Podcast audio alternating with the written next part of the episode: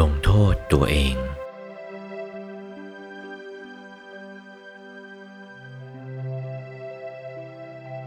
ถ้าใจหยุดเสียแล้ว โลกธรรมกระทบก็ไม่ได้ เศร้าหมองขุนมัวบ้างด้วยประการต่างๆ เหตุนี้ต้องคอยระวังตัวทีเดียว ระวังตัว อย่าให้เศร้าหมองขุนมัวได้ ถ้าเศร้าหมองขุนมัวได้ เพราะตัวโง่ ไม่ทันกับดวงจิต โง่กว่าดวงจิต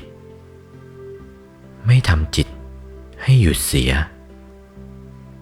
ทำจิตปล่อยไปตามอารมณ์ ไปกินกับอารมณ์ เมื่อเสื่อมลาบ เสื่อมยศ ติเตียนทุกข์ เข้าไประดมได้เช่นนี้ ก็ทำจิตให้เศร้าหมองขุ่นมัวไม่ผ่องใส เมื่อจิตไม่ผ่องใส นั่นลงโทษตัวเอง ไม่ใช่ลงโทษใคร ลงโทษตัวของตัวเอง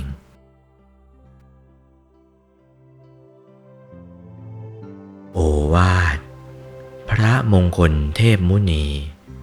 หลวงปู่วัดปากน้ำภาษีเจริญ จากพระธรรมเทศนาเรื่อง